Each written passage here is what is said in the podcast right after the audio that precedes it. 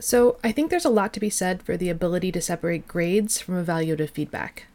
We are all, both students and teachers, trained to see the grade as the evaluation itself, so any feedback beyond that kind of seems irrelevant. Personally, I come from a background as an English teacher, and the only thing that mattered to most students on essays was that final grade, that big letter at the top. So, if a student got a B, for example, they would rarely actually take a look at the feedback in order to see what they could do to get an A feedback that I spent hours composing, by the way. I think it's because students often see the grade as an evaluation of themselves, not their work.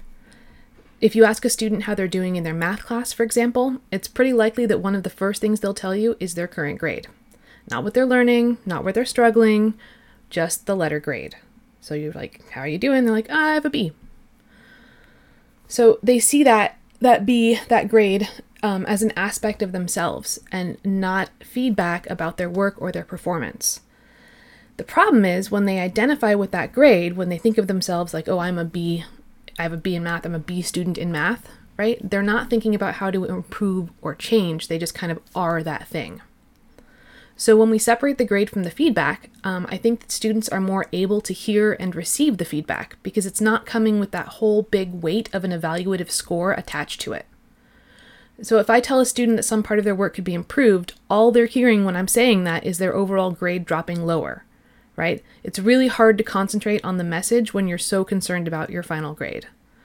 If the student, on the other hand, so like in this case you, already knows that they've received full credit for the assignment though, they can listen to the feedback about what can be improved without feeling like it's a reflection on their grade and therefore a reflection on who they are as a person.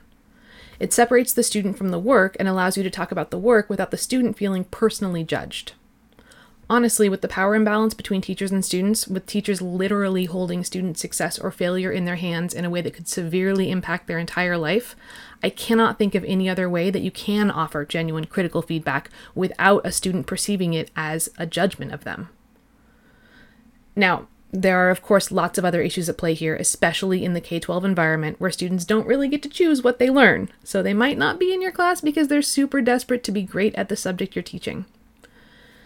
You, right now in this course, are here because you want to improve your craft, right? And the grade part of this course is probably not your primary motivator for you being here. That's not the case, unfortunately, for a lot of our students, and for better or for worse, we've created this whole system of grades being the end all and be all motivation system for schoolwork. So I understand you can't just give everybody A's and expect them to improve on their own out of a genuine desire to. I would, however, encourage you to think about trying to find some kind of middle ground here, or trying to apply this concept in some way. So try separating out the idea of feedback from grades in your own mind first? Can you pull those things apart? If you're able to see them as two unrelated things, then you're able to really understand how they interact with one another and how they don't have to interact with one another. Then consider which is more important for a student's success on a given assignment the grade or the information that they need to get better. And it's going to be different for different assignments, of course. But for the ones where the feedback is the important part of the assignment, maybe think about how you can separate out the grade and keep the focus where it matters on discussing the merits of the work and strategizing about how to improve it. So that's my void thought for the day. Thanks for listening. Please always feel free to reach out if you want to discuss this idea further. I super love to nerd out about these kinds of complex issues in our education system, so uh, always happy to talk.